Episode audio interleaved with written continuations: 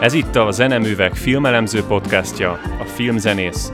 Zenéről vagy zenészekről szóló filmeket elemzünk zenész szemmel. Megvizsgáljuk, hogy a zongorista tudott-e zongorázni, megmutatjuk, hogyan szúrt ki a kamuhegedűst, és beavatunk abba, hogy valójában mi történik a zenetáborban. Beszélgetünk a filmekhez kapcsolódó egyéb zenei témákról is, hogy mire a képernyő elé kerülsz, szakértőként fogd a kezedben a popcornt.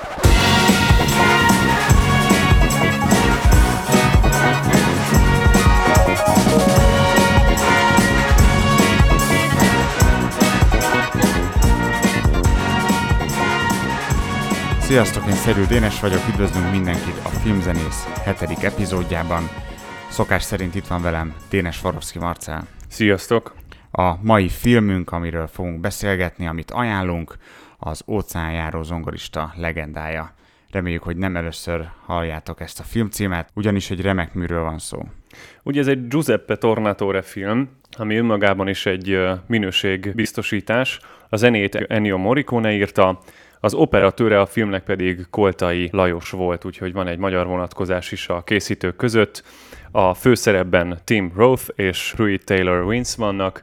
Tim Roth magyar hangja Mácsai Pál, Pruitt Taylor Vince-nek a magyar hangja pedig Csúlya Imre. Emlékszem, amikor évekkel ezelőtt beszélgettünk a filmről, azt mondtad, hogy ez az egyik kedvenc filmed, hanem a kedvenc filmed. Amikor hallgattuk a kritikákat, és beszélgettünk a, a filmről, és utána olvastam, akkor azért az látszódik, hogy nagyon sok embernek a kedvenc filme, nekem is a, a kedves filmeim között van.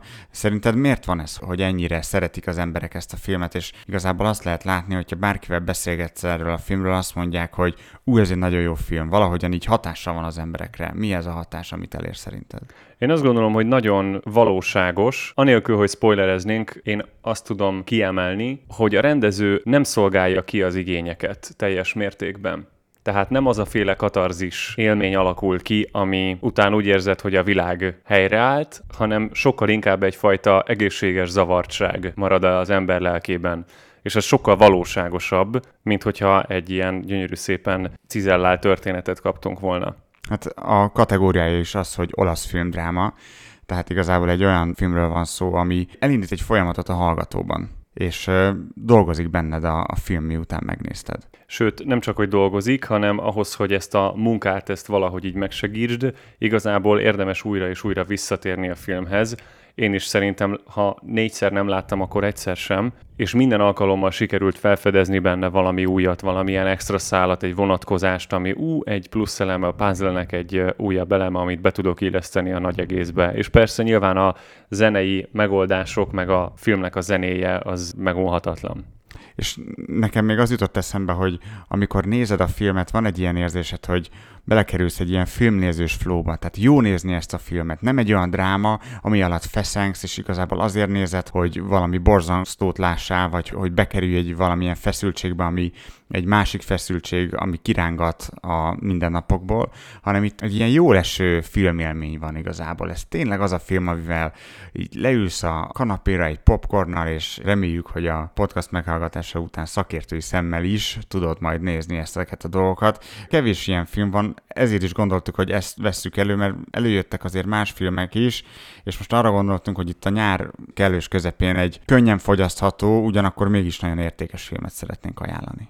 A könnyen fogyaszthatósága nyilvánvalóan nem abban áll, hogy a történet lenne nagyon könnyen emészthető vagy bugyuta, hanem az egész dráma nagyon emberien van tálalva. És egy olyan szintű konfliktust alakít ki az emberben, ami pont annyira erős, hogy zavarjon annyira, hogy a film után te kvázi elkezdj alakulni, de pont nem annyira zavaró, hogy lelki bénultságot okozzon a következő időszakban.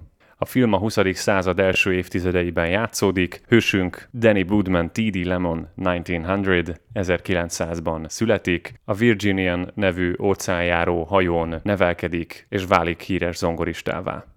Ezen az óceánjáró hajón ismerkedik meg Maxell, a trombitás barátjával, és a kettejük kapcsolatáról is szól egyébként ez a film, illetve ők ketten a, a filmnek a, a főszereplői. A filmnek a narráló pozíciójában Max áll, ugyanis ez tulajdonképpen egy olasz szerzőnek, Alessandro Bariccónak a Novecento monológián alapuló film, ahol a narrátor maga Max, akit egyébként a könyvben Timnek hívnak. Ő meséli el nekünk a történetet, Danny Boodman, T.D. Lemon 1900 történetét. Innentől csak 1900, azaz 1900. A számunkra fontos zenei kontextus a jazz világába kalauzol minket, ami számomra egy egészen újnak mondható terület, legalábbis ami az ilyen kutató munkát illeti.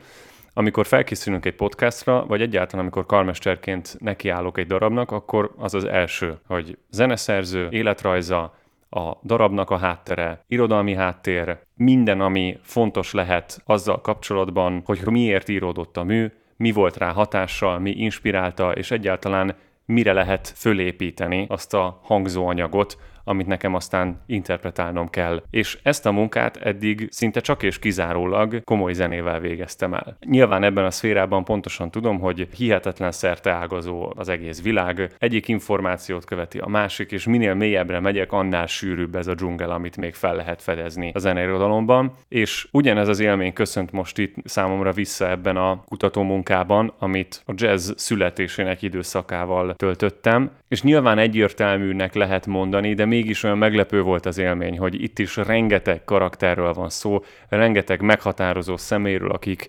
mindannyian egy-egy apró téglát hozzátettek a jazz történetnek a épüléséhez. A film és emiatt a kutatómunkám középpontjában is Ferdinand Jelly Roll Morton volt, aki magát a jazz feltalálójának titulálta 1902-ben, és ez egy eléggé, hát hogy is mondjam, nagyképű kijelentés, főleg, hogy igazából olyan nagyon erős realitás alapja nincsen, hiszen kimondhatja azt, hogy feltalálta a ragtime-ot, kimondhatja azt, hogy feltalálta az aleatorikus zenét, ezek sosem egy embernek a termékei, hanem mindig valahogy egy kollektív munkának a megszületése. A zenét nem lehet feltalálni. Minden esetre a filmünk szempontjából ő az egyetlen valós zenei karakter. Tény és való, hogy ő abban a korban élt, amikor a jazz kialakult, vagy amit elkezdtek jazznek nevezni. Ugye a kritériuma a jazznek ebben az időszakban az volt, hogy le van-e írva, vagy sem. Amit nem írtak le, mert improvizáció volt, azt hívták jazznek. És a film elején van is egy ilyen pillanat, amikor elkezd trombitálni Max, és megkérdezik tőle, hogy mit játszott, hogy ez mi volt, és azt mondja, hogy nem tudja. Ha nem tudod, akkor az jazz volt, és ez tökre jól összefoglalja ennek a kornak a gondolkodását, és ugye a vita az emberek között arról szólt, hogyha én ezt a, a hangzóanyagot leírom, akkor azt nevezhetem-e jazznek. Kvázi olyan volt, mintha a jazznek az egyik fő jellemvonása az volna, hogy íratlan, hogy rögtönzött, hogy ott a pillanatban születik. A népzenénél vannak még ilyen viták, hogy ha az organikusan és természetesen kialakult népzenét leírjuk, akkor azzal gyakorlatilag megfogyasztjuk egy pillanatában a folyamatot. Ha nem fogyasztjuk meg akkor, és ezáltal nem írjuk le, akkor nem marad fönt. Ha leírjuk, akkor meg gyakorlatilag megöljük a lényegét. Mit csináljunk? És egy kicsit ezt lehet látni a jazznél is. Igen, és Jelly Roll volt az, aki nagyon nagy munkát tett le az asztalra ebben a témában. Kvázi bebizonyította, hogy nem veszti el a jellegét a jazz akkor, hogyha le van írva, ezért aranzsőrként is szoktak rá hivatkozni, ugyanis rengeteg darabot írt meg zenekarra, zongorára, és ezek mind olyan művek, ahol a hangok konkrétan le vannak írva, mégis amikor előadják őket, akkor nincs ez az élményed, hogy ez valamilyen strikte megér dolog. És hogyha jól adják elő jó zenészek, akkor teljesen mindegy, hogy kottából játszák-e vagy sem. Mert a zenének a tulajdonsága benne van ezekben a hangokban. Tehát akkor ő igazából föltalálta a jazznek egy alműfaját, igazából létrehozott egy olyan dolgot, ami addig nem volt. Csak egy kicsit magasabb polcra rakta magát, mint ahova való, nem? Hát azt szokták mondani, hogy az alapja az ő munkásságának a ragtime. És a ragtime-nak az a nagyon egyszerű szerkezete, a bal kéz játszik egy nagyon egyszerű kíséretet, a jobb kéz pedig játsza hozzá a dallamot. És nem túl bonyolult a történet, ellenben Jelly Roll elkezdte az ilyen jazzbandek hangzását átültetni zongorára. Tehát a bal kéz az nem csak tupi, popi, tupi, topi, nem ezt játszotta, hanem különböző úgynevezett riffeket. A riffek azok ilyen rövid motivumok, ezeket a komoly zenében nem használjuk, csak a könnyű zenében, hogyha ezt most ezt a nagyon felületes fogalmat használom. Tehát ezeket a riffeket is beletette a bal kézbe, illetve a jobb kézben is többféle szerepet játszik a jobb kéz. Emiatt olyan, mintha a két kezével nem két szerepet játszana, hanem akár négyet is Olyan volt, mintha ő egy emberként képes lett volna megszólaltatni egy jazzbandet, ami abban az időben egy hihetetlen újításnak számított. És van olyan vélemény, hogy éppen ezért, ha kicsit túlzás is azt mondani, hogy ő találta fel a jazzt, de még ő van a legközelebb ehhez az állításhoz. Tehát egy sokkal komplexebb zongorázást hozott létre, miközben mért földköveket tett le a jazz notáció területén. Jelly Roll egyébként egy kupiban zongorázott nagyon sokáig gyerekként, és a feladata az volt, hogy a kuplerájban megteremtse az ott végzett cselekvésekhez a megfelelő hangulatot. Egyébként innen a neve, ez a Jelly Roll, ez egy becenév, és ez az afroamerikai slangben a női nemi szervet jelenti egyébként. És hát az volt a feladata, hogy folyamatosan játszon, de egy olyan típusú zenét, ami nem hivalkodó, nem zavaró, nem olyan, ami belevatkozik a helyzetbe. És emiatt egy nagyon-nagyon érzékeny zongorázást tudott magáinak. Ez tette őt igazán különlegessé, meg hát az, hogy amit ő kitalált zongorázás szempontjából, az abban a korban igazából utánozhatatlan volt mások számára. Az ő karaktere is felbukkant a film során, de menjünk vissza a filmnek a legelejére. A film egy olyan jelenettel kezdődik, ahogy Max bemegy a hangszerészhez, és eladja az ő trombitáját.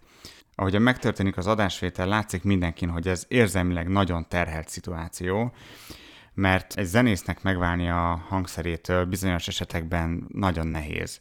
Én sosem értettem azokat az embereket, akik ilyen betegesen ragaszkodnak a hangszerükhöz, Nagypapám 20-as éveitől kezdve botta járt, és egyszer rám szólt a bátyám, hogy nem szabad a nagypapa botjával játszani, mert az gyakorlatilag az ő testrésze. Tehát már annyira hozzánőtt.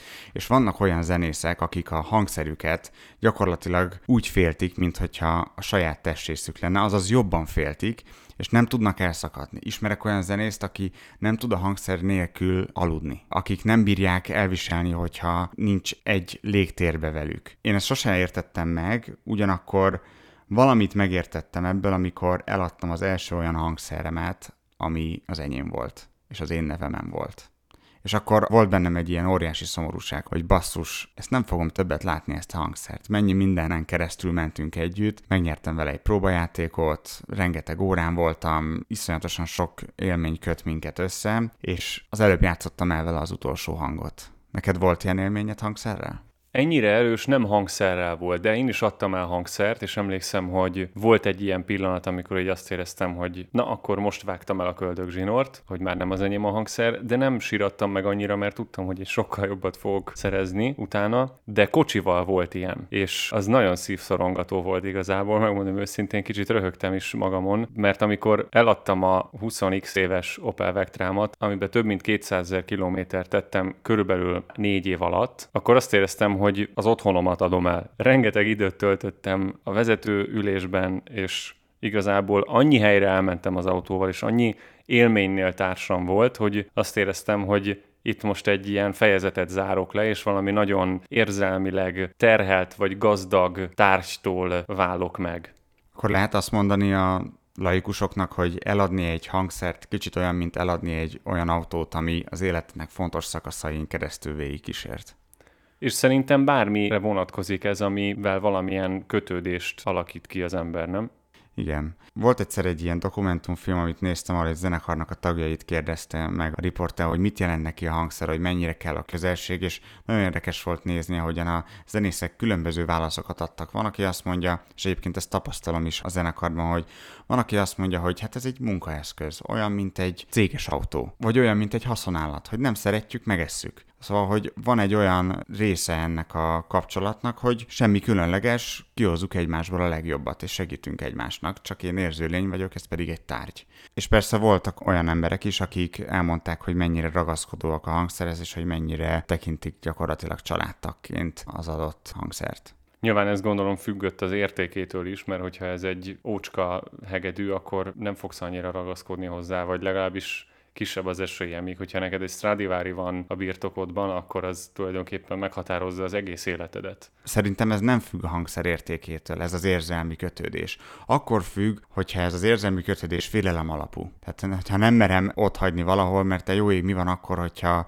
elviszik a hangszert, és soha többet nem fogok tudni egy ilyet venni, mert annyira rohadt drága. De neked nem ez a meghatározó érzelmed a hangszerrel kapcsolatban? Amikor szállítom valahova, lerakom egy új helyre, ott hagyom egy próbateremben, öt percre ott hagyom a kocsiban, gondolkodok azon, hogy el tudják elopni, meddig tudnak vele szaladni, amíg észreveszem. Szerencsére, hogy ez egy bőgő, úgyhogy nehéz a dolgok, de mondjuk ez szerintem egy nagyon erős érzelem, ami állandóan jelen van a hangszerrel kapcsolatban. Tudom, hogy egy érték van a kezemben, és bármelyik pillanatban történhet vele valami és nem egyszer volt már olyan, hogy odaütöttem, vagy belerúgtak, vagy valami történt, a villamoson nem figyeltek, és ez szörnyű érzés.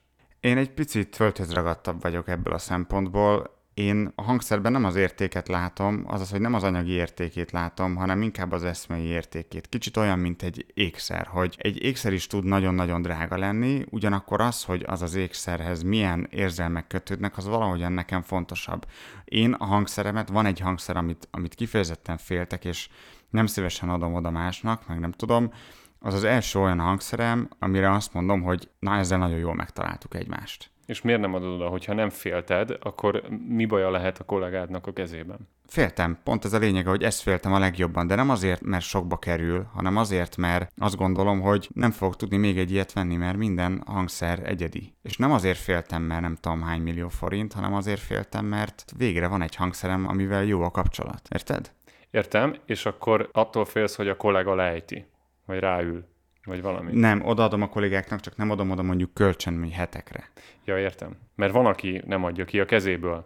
Van, és egyébként teljesen érthető. Teljesen érthető. A, hogyha valakinek odaadod a hangszeredet, az egy óriási bizalmi kérdés. Én, én ezt túlzásnak látom, abszolút. Amikor új zenekarokba megyek játszani, ahol még nem játszottam, és nem ismerem mondjuk a hangszerparkot, hanem valami kollega hívott, és akkor elvállaltam a haknit, jövök. Egyrészt megismerkedem a közösséggel, akik ott játszanak, másrészt pedig kíváncsi vagyok a hangszerekre, hogy milyen hangszereken játszanak.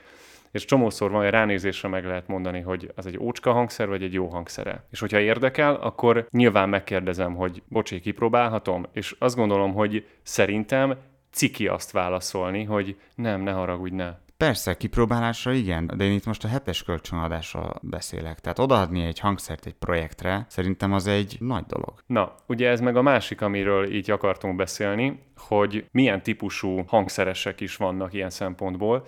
Ugye van, akinek megvan a saját hangszere, amivel kell fekszik, és kvázi az az egyetlen hangszer, vagy egyike annak a kevés hangszernek, amivel ő közlekedik a zenész világban, és vannak azok a hangszeresek, akiknek meg nincs lehetőségük arra, hogy szállítsák a hangszerüket.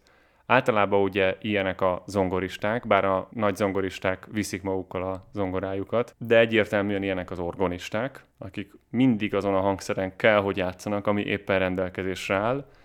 A zongoristák általában ilyenek, nagyon gyakran ilyenek a bőgősök is. Volt már valamilyen izgi bőgős sztori, hogy elmentél valahova és olyan bőgőt adtak, ami cselló? Hát a bőgősöknek a legizgalmasabb történeteik mindig a Kína turnékról vannak. Mert amikor egy zenekar Európából elmegy Kínába turnézni, ami egy nagyon-nagyon általános dolog, rengeteg ilyen zenekar van, akiket meghívnak Európából, mert nyilván Kína importálni akarja az európai kultúrát, olyankor a zenekar megpróbálja ezt a lehető legköltséghatékonyabb módon kivitelezni, és általában az ütőhangszereket és a bőgőket nem viszik, meg a hárfát. Tehát mi mindig új hangszereken játszunk, és nem csak Kínában kapunk új hangszereket, hanem Kínán belül is minden koncerthelyszínen új hangszeren kell játszani. Ezek a zenészek általában kifejlesztenek egy extra skillt, mégpedig a villámgyors alkalmazkodásnak a skilljét, ami azoknál a hangszereseknél, akik ugye csak egy hangszeren játszanak, nem feltétlen van meg mert nincsenek rákényszerítve, hogy kiderítse villámgyorsan, hogy milyen billentése van a zongorának, hogyan reagál ilyen billentésre, olyan fortéra, piánóra, bármine, ami szerintem egyébként egy hasznos dolog, de hogy a kínai turnékkal kapcsolatban mondjak még egy ilyen vicces sztorit. Az egyik kollégával történt meg a szólamunkban. Általában Kínában rettenetesen ócska hangszereket kapunk. Olyan hangszereket, amik épp hogy megütik a hangszer kategóriát, és nem pedig egy doboz drótokkal és az egyik kollégához egy olyan hangszer került, ami valószínűleg a halála előtti utolsó pillanatokban volt, ugyanis amikor ment a koncert, egyszer csak hallottunk egy óriási csattanást, és azt láttuk, hogy a bőgőnek a hátlapja ott maradt az ölében a kollégának. Itt úgy, ahogy van levált. Egy csomó ilyen sztori van még egyébként. Ütősök biztos tudnának mesélni cifra történeteket. Amikor együtt voltunk Kínában, akkor olyan hangszeren játszottál, aminek a háta ilyen duct volt oda. Volt egy, igen, volt egy lyuk a bőgőn, és a hátlapon, és fogták és leragasztották azt a lyukat. Nem tudom miért, hogy ne lyukadjon tovább, vagy... Ne menjen be a víz. igen. Hát kb. Meg hát ugye olyan megoldások is vannak, hogy szárító kötelet raknak bőgőhúr helyett. Egészen biztosan nagyon... Van? Szárító kötel. De ilyennel találkoztál? Találkoztam, abszolút. Sőt, ezt ha jól tudom, de javítsanak ki, akik hozzáértenek, ezt néha népzenészek is csinálják. És mit csinálsz akkor, hogyha kapsz egy olyan bőgőt, aminek mindjárt le fog válni a hátlapja, szárító kötelek vannak a húrok helyett? Zokogok. Ez ennyi. Ennyi tudunk csinálni, ilyenkor megmutatjuk a karnagy úrnak, megfordítjuk a bőgőt, hogy hát a fele hiányzik a hangszernek, eltűnt, úgyhogy akkor most kimennénk. És hát nyilván sem nem tud semmit se csinálni a karmester. Mi pedig jót rögünk, hogy van ismét egy rohadt jó sztorink. Sajnos nem nagyon érdekel ilyenkor az, hogy az a Twitch, Trach Polka vagy Donau Walzer hogyan sikerült éppen, amit játszani kellett. De egyébként gondolom, az az alkalmazkodási készség, amiről beszélsz, az igazából arról szól, hogy nagyon nehéz lefele alkalmazkodni, mármint a minőséget illetően. Így van. Volt már olyan, hogy kaptál olyan hangszert, hogy ú, ezt legszívesebben hazavinném? Kínában nem, de amikor elmegyünk hangszerészhez, akkor általában az ott lévő hangszerek közül mindig van egy-egy új, amit érdemes kipróbálni. Nekem Gellér domonkos hangszereim vannak, kettő is, az egyik barokk, a másik pedig modern, és amikor viszem hozzá akár csak ilyen szervízre, akár ilyen bármilyen apró munkálattal, akkor Domonkos mindig mutat nekem éppen restaurált hangszereket, és ezek ilyen több száz éves gyönyörű darabok, és hát Domonkos fantasztikus munkát végez ezekkel a múzeális értékű hangszerekkel, és hát az mindig olyan, hogy kézbe veszem, és olyan, mint hogy háromszor jobban tudnék bőgőzni. Annyit hozzáad a hangszer, hogy elmondani nem tudom. Volt pont múltkor, amikor jártam nála, akkor restaurált egy hangszert, és aznap én még egy hangot nem húztam. Tehát nem voltam bejátszva, és ráadásul egy vadidegen hangszert vettem kézbe. Annyira tökéletes volt a beállítása az egésznek, a húrhossz, a nyaka, a tá- húrtávolság, a húrnyomás, minden. Annyira jó volt, hogy tulajdonképpen azt vettem észre, hogy nyilván nem a saját érdememből, de egyszerűen nem tudtam hamis hangot játszani rajta. Az alatt az öt perc alatt annyira ráállt a kezemre, és annyira kristálytisztán gyönyörűen szólalt meg a hangszer, hogy azt éreztem, hogy kiavítja az összes hibámat. Szóval itt is kétfajta zenészt láttunk a filmünkben, olyan zenészt, akinek alkalmazkodnia kell mindig a hangszerekhez, ez 1900 a főhősünk, nem véletlen, hogy a film nem mutatja meg a zenész-hangszer kapcsolatot, úgy, ahogyan megmutatja Maxnél. Nekem egy picit az már túlzás volt, amikor odaadja, elrakja a pénzt, és akkor visszafordul, hogy csak még egy búcsú menetet hattoljak le a hangszeremmel. Szóval, hogy az szerintem egy picit sok volt, amikor bemész, és úgy döntesz, hogy eladod a hangszeretet, akkor tudod, és szerintem el kell engedni egy hangszernek is a kezét. Ugye az ő esetében érthető ez a ez a nagyon nagy ragaszkodás, mert ahogyan a filmben is megfogalmazza, élete legszebb éveit töltötte a hajón, és ezt teljes mértékben el tudom képzelni, hogy így volt, főleg azután, hogy itt egy háború előtti időszakról van szó. Dénes, az mennyire reális, hogy ennyire kevés pénzt ad egy ilyen hangszerért? Fogalmam sincs, hogy ott éppen akkor milyen pénzviszonyok voltak. De hát kiderül a filmből, hogy azt mondja, hogy tegyen magának egy szívességet, egyen egy jót. Tehát, hogy ez valószínűleg egy ilyen kiadósabb vacsorának az ára volt. Ilyen nincsen, nem? Azért nagyon nehéz, mert nem tudjuk, hogy a háború után mennyit ért egy ilyen hangszer. Szóval el tudom képzelni, hogy ott egy nagyobb zsák krumplinak több értéke volt akkor. Szóval, hogy ez most csak így történelmileg nem tudom, hogy mi a hiteles, hogy akkor éppen milyenek voltak a pénzviszonyok, meg hogy milyen volt az élelmiszerellátás. Egyébként azt kell tudni a részfúvós hangszerekről, hogy ezek előregednek, tehát nem olyanok, mint a vonós hangszerek, hogy a korral nem esednek. Úgy kell elképzelni, hogy fogsz egy alumíniumlapot, vagy bármilyen fémlapot, egy vékony lemezt, és elkezded így hajtogatni egy helyen, és egy idő után el fog törni. Igazából ez történik a hangszerrel, ahogyan rezeg, egy darabig él az anyag, és egy idő után így kimegy a lelke, és ilyen papírhangú lesz. Elfárad, nem? Elfárad a, elfárad a trombita nagyon. Mi a hangszereinket ideális esetben 6-7-8 évente cseréljük. És ugye sokan mondják, hogy milyen olcsó egy trombita, mert egy mesterhangszer, mit tudom én, mondjuk azt, hogy másfél millió forint, igen, de ebből venni kell egy csomót. Eleve több hangszernek kell, hogy legyen, és azok szépen lassan előregednek. Ugye egy zenekarba, ahol nagyon sokat kell fújni, nagyon hangosan kell fújni, ott folyamatosan amortizálódnak ezek a hangszerek. Ez nektek trombitásotoknak tévedése, hogy hangosan kell fújni. Ez örök karmester trombita vita, de ebbe most nem menjünk bele. Hát, ha egy picit spórolhatnátok a hangon is, meg a hangszeren is. Egyébként van egy ilyen érdekes pillanat, hogy így megpöccintgeti a hangszerész ezt a trombitát. Ez mennyire reális? Ez nem egy színházi elem?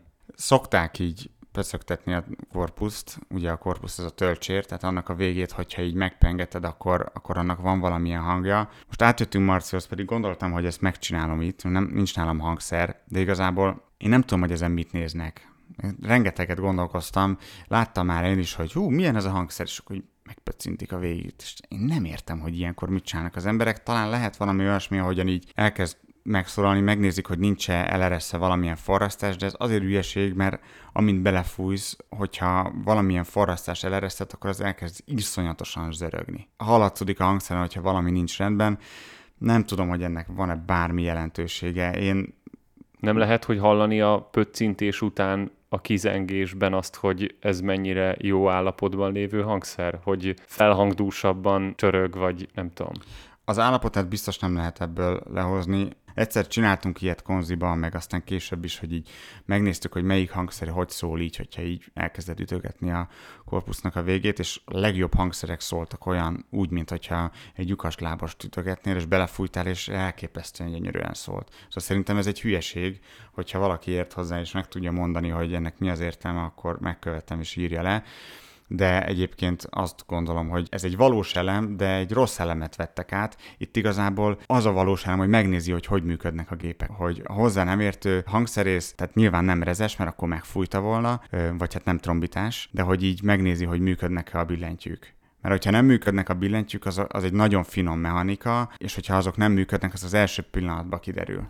Tehát és akkor trombitásként, vagy valószínűleg talán más rezes hangszeresként is az az első, hogy ezeket a mechanikát csekkolod? Hát, hogyha megnézek egy hangszert, akkor több, van egy ilyen checklist, ugyanúgy, mint egy autónál. Megnézem először a műszaki részeket, tehát, hogy rendben van-e a, a gépház, kiveszem a dugattyúkat, megnézem, hogy sérült-e, nem sérült, rendesen zár-e, nem tudom, milyeneket, megnézem a cugokat, nem lyukas -e, mert ugye ahogyan fogja az ember, ahogyan lerakja, folyamatosan kopnak ezek a hangszerek, tehát meg kell nézni, hogy minden rendben van, van-e rajta nagyobb karcolás, Ugyanúgy, ahogy az autónál a karosszériát ellenőrzött fénybe fordítod, megnézed a kritikus részeket, hogy volt-e rajta horpadás, hogyha volt, akkor ott megtörik a fény. Szóval ezeket itt tök jól le lehet csekkolni, és hogyha kívülről minden rendben van, akkor elkezdesz belefújni, és igazából az a döntő. Mert hogyha van rajta egy óriási karc, de úgy szól, mint még semmi, akkor meg kell venni, akkor játszani kell vele. És azt pedig általában össze kell hasonlítani más hangszerekkel, és nagyon fontos, hogy egy külső fül is hallja, ugyanakkor fontos a kapcsolat, mert a hangszernek mindig van egy ellenállása. És kérdés, hogy mennyire adja magát könnyen. Vannak olyan hangszerek, amik nagyon könnyen szólnak, de nincs olyan testes hangja, vannak olyan hangszerek, amik nagyon nehezen szólnak, viszont nagyon bika hangja van és ezen kell valahogyan lavírozni, hogy mennyire veszel nehéz hangszert. Tehát, hogy ez egy nagyon érdekes dolog, hogy melyik összetevőből mit raksz össze magadnak egy életjátéka ezeket kikísérletezni, vagy pedig egy életnek a pénztárcája, mondjuk a szüleim pénztárcája. Az óceánjáró hajókon való zenélés egy nagy múltra visszatekintő műfaj, és mi olyan szerencsések vagyunk, hogy az ismeretségi körünkben van is egy óceánjáró zongorista barátunk, úgy hívják, hogy Farkas Antal. Ráírtam Facebookon, nagyon régenben beszéltünk már, mi együtt jártunk a konziban még annó szolférszakra, és emlékszem, hogy már akkor is a szünetekben állandóan ilyen jazz standardeket zongorázott, és mindig valami mást, és mesélte, hogy hát most az a feladat, hogy be kell tanulni 150 jazz standardet. Mi az a jazz standard? Mondjuk el azoknak, akik esetleg nem vágják ezt a kifejezést. Hát a jazz standardek azok a műfajnak a legsikeresebb nótái, a legfontosabbak, amiket mindenki ismer, mindenki szeret, és magukon hordozzák a stílusnak a legfontosabb jegyeit. Szóval még a konzis évekből emlékszem rá, hogy ő neki ez egy akkor szerintem még talán hobbija volt, nem is tudom. Mindenesetre nagyon jól ment neki, és évekkel később láttam Facebookon, hogy ő most egy hajón zongorázik, most már nagyon sok ideje. Első körben szerettünk volna vele találkozni, csinálni vele egy villáminterjút, de mondta, hogy hát ő most sajnos a Bermudánál hajókázik éppen, akkor mondtuk, hogy hát tök jó lenne telefonálni. És mondta, hogy hát most az a helyzet, hogy ott a régióban meg a hajóról nagyon nehézkes a kommunikáció, úgyhogy a családjával is e-mailen tartja a kapcsolatot, és azt beszéltük meg, hogy felteszünk neki pár kérdést előre, és ő kvázi hangfájlban válaszol majd nekünk, ezt fogjátok most hallani. Na hello, hello! Köszönöm szépen, hogy megkerestetek egyébként, nagyon-nagyon jól esik, hogy rám gondoltatok. A nevem Farkas Antal, és azt kell rólam tudni, hogy én is egy óceánjáró zongorista lennék, de hát természetesen én nem 1900-ban születtem, úgyhogy a mai hajós élet azért egy picit más, mint annak idején, vagy mint ami a filmben ugye felfedezhető. Egyébként nagyon-nagyon szuper film, nekem nagyon tetszett. Na most tulajdonképpen ugye a Team Road játéka, hát ahogyan ő zongorázik, amilyen elegánsan, amilyen sármos tekintettel ő ezt csinálja, és mindent el tud játszani, és egyszerűen hihetetlen, egyszerűen egy fantasztikus történet. Na most nekem ugye a, a Team Road-nak az egyetlen hibája, az, ami a hajós életnek a magva, ő nem mer leszállni a hajóról. Ő a hajó berkein belül ő egy nagyszerű ember, ő biztonságban érzi magát, ez az ő otthona, de azon túl már nem szeretne létezni, a szárazföldre nem, nem szeretné kitenni a lábát, és pontosan ez az a dolog, ami a leg élvezetesebb a hajós életben, amikor az, a hajó kiköt, nem tudom én, Rio de Janeiroba, és neked van lehetőséged arra, hogy felmenjél és megnézd a hatalmas szobrot, amit Jézusról alkottak. Hát érted, az, az valami hihetetlen. És rengeteg ilyen sztorit mondhatnék, mert hála Istennek most már harmadik éve, hogy dolgozom az óceánjáró hajó társaságnál, és millió-millió szép helyen voltam, bejártam a félvilágot. Óriási szerencse az életben, hogy én itt dolgozhatok, mert lehetőségem van rengeteg új szép helyet látni. Visszatérve a filmre, egyetlen dolog van egyébként, ami a főszereplő játékában és bennem közös, vagy hasonló, vagy hogy is mondhatnám, talán ez az egyetlen közös vonásunk, mind a ketten iszonyatosan sármosak vagyunk, és iszonyatosan elegánsan tudunk zongorázni. Talán ez az egyetlen. Hogy beszéljek egy kicsit magamról, meg erről a munkáról, hát akkor itt megemlíteném még egyszer Viking Ocean Cruises, tehát ez a hajótársaság neve, ahol én dolgozom. Tudni kell erről a hajótársaságról, hogy mindig évről évre a legjobbra értékelt hajótársaság, tehát a vendégek véleményei alapján ez a világ első számú óceánjáró hajótársasága. Óriási a luxus, mindenhol zongora van, minden bárban ott van egy zongora, az átriumban, ami a hajó szívében van egy óriási, hatalmas nagy nappali, egy ilyen háromszintes aula, Na most ott tulajdonképpen egy Stanway zongora áll. Tehát én minden este egy Stanway zongorán tudok zongorázni és a közönséget szórakoztatni, ami egy óriási dolog, egy hatalmas nagy megtiszteltetés, hogy én itt lehetek, és hogy a világ legjobbjai között lehetek. A kulisszák mögé egy picit tekintsünk be, hogyan is néz ki a személyzet. Hát a személyzet, az itt, itt, itt hatalmas multikulti van. Otthonról elképzelhetetlen egyébként, egy otthoni közegből, amikor ide csöppentem, akkor nekem kultúrsokkom volt.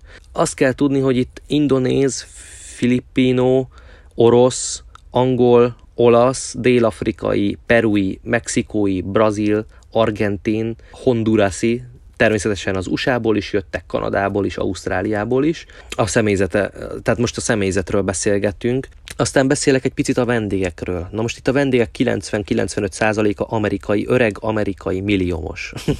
Ugye, aki megengedheti magának ezt a luxust, ez egy viszonylag egy picit drágább hajó, mint a, az összes többi hajótársaság, tehát ide tulajdonképpen a, a krém jön. És én, nekem lehetőségem van nekik játszani, és nagyon-nagyon imádják a jazzt. Nagyon imádják a jazzt, én pedig lényegében jazzt játszom, tehát azért ez egy jó dolog, hogy én itt lehetek és jazz játszhatok azoknak az amerikaiaknak, akik, akik nagyon szeretik a jazzt.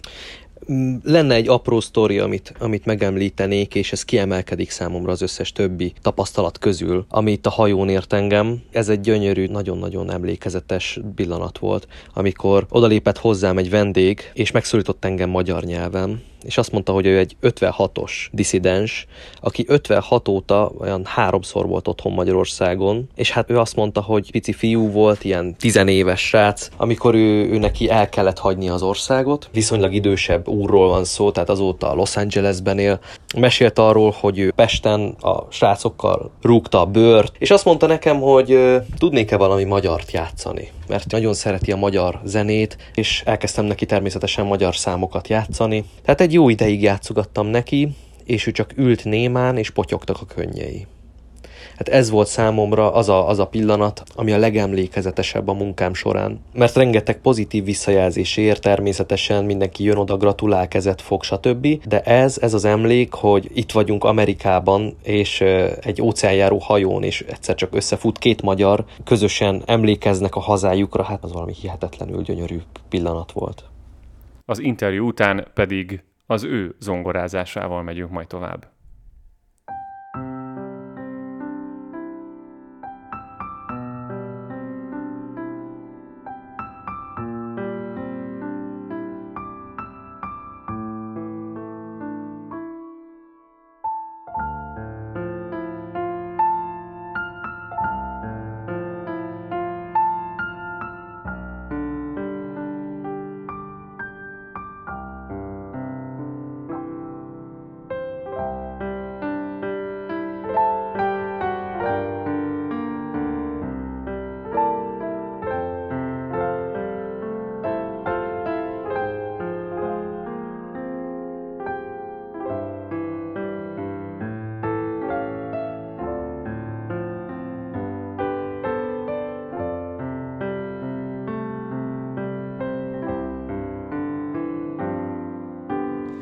Tök érdekes, hogy gyakorlatilag a mai napig a film korában íródott zenéket játszák ezeken a hajókon, illetve azokat a zenéket is, mert nyilván nem csak ilyen zongorázás létezik. Ugye az érdekesség az az, hogy abban a korban sokkal szűkebb volt az a fajta zenei stílus, sokkal szűkebb volt a repertoár, amit játszottak, most már egy ilyen hajón szerintem legdurvább elektrozenék től indul a skála és megtalálható minden, de az igazából nekem tetszik, hogy van egy olyan stílus, ami a mai napig ott van a hajókon két színész, akik a két főszerepet játszák, nem tudnak zenélni, legalábbis ezeken a hangszereken biztos, hogy nem. Te hogy értékeled az ő munkájukat így külső szemmel?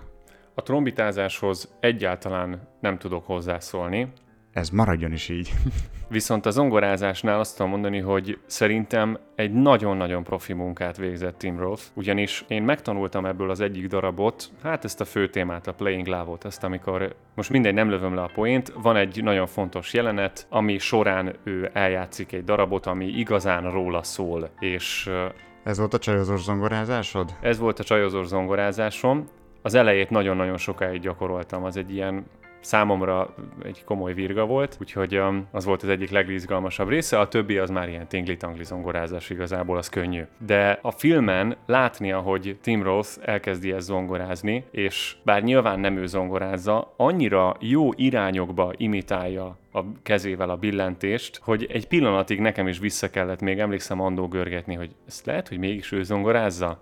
Olyan precizitással pozícionálja a kezét abba a magasságba, ahol éppen zongoráznia kell, és olyan laza készfejjel zongorázik, hogy eszméletlenül magával ragadó nézni, ahogy ezt az egészet csinálja, és a végén lesz majd egy jelenet, ezt nem áruljuk el, hogy melyik, de annyit el lehet árulni, hogy úgy csinál, mintha zongoráznak. Kvázi egy ilyen airplaying dologról van szó, és ott is, még a billentyűzet nélkül is tök jól követhető a két keze, ahogy imitálja az ongorázást. Úgyhogy én azt gondolom, hogy ez egy olyan hihetetlenül profi színészi munka, elképesztő.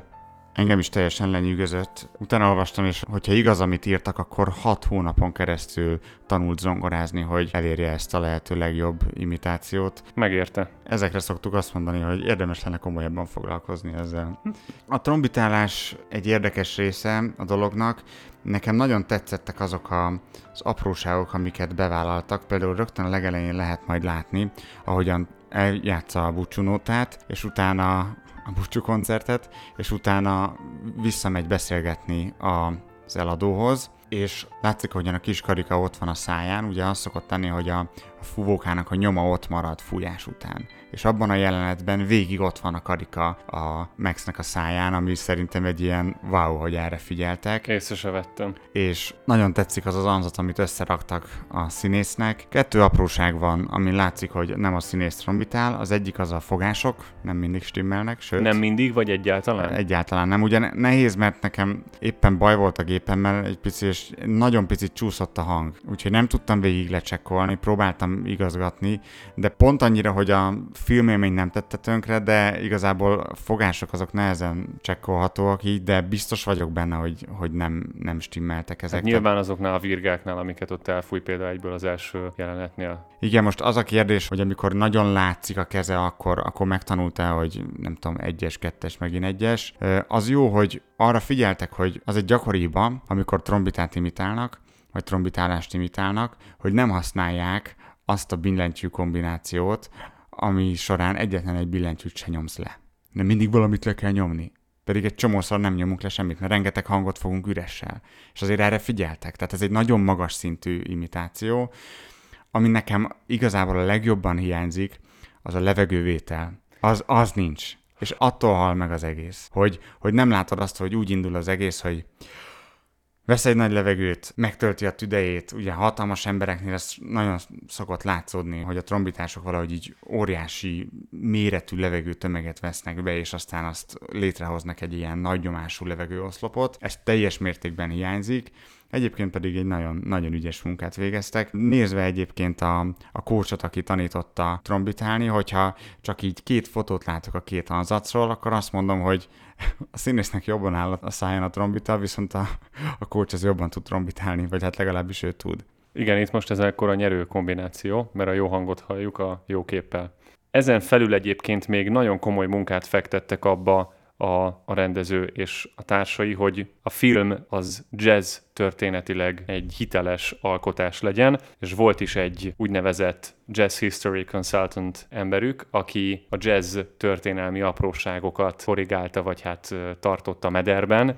Úgy hívják, hogy Marcello Pirász, és ő egy nagyon neves jazz történész. Ezen felül nagyon sok olyan zenészt alkalmaztak, akik segítettek a színészeknek. Egyrészt ebben az imitációban, másrészt abban, ahogyan ezt az adott zenész karaktert érdemes megjeleníteni. És ezt látni egyébként azon is, ahogy viselkednek a hangszerek mellett a bálteremben, amikor zenélnek, és egyáltalán az egész film során. Úgyhogy ilyen szempontból ez szintén egy nagyon-nagyon jó film. Ez volt már a Filmzenész Podcast, jövő héten még ezzel a filmmel folytatjuk, de már spoilerezni fogunk többek között, ezért is javasoljuk, hogy nézzétek meg a filmet minél hamarabb. Kérünk, hogy bárhol hallgattátok ezt a podcastot, iratkozzatok fel, illetve ha tetszett az epizód, értékeljétek, hogy minél több emberhez eljusson a mai beszélgetés. Kövessetek minket a Facebookon, és csatlakozzatok a Zeneművek hallgatótáborához, hogy nehogy lemaradjatok a különböző programjainkról. Jövő héten találkozunk, sziasztok!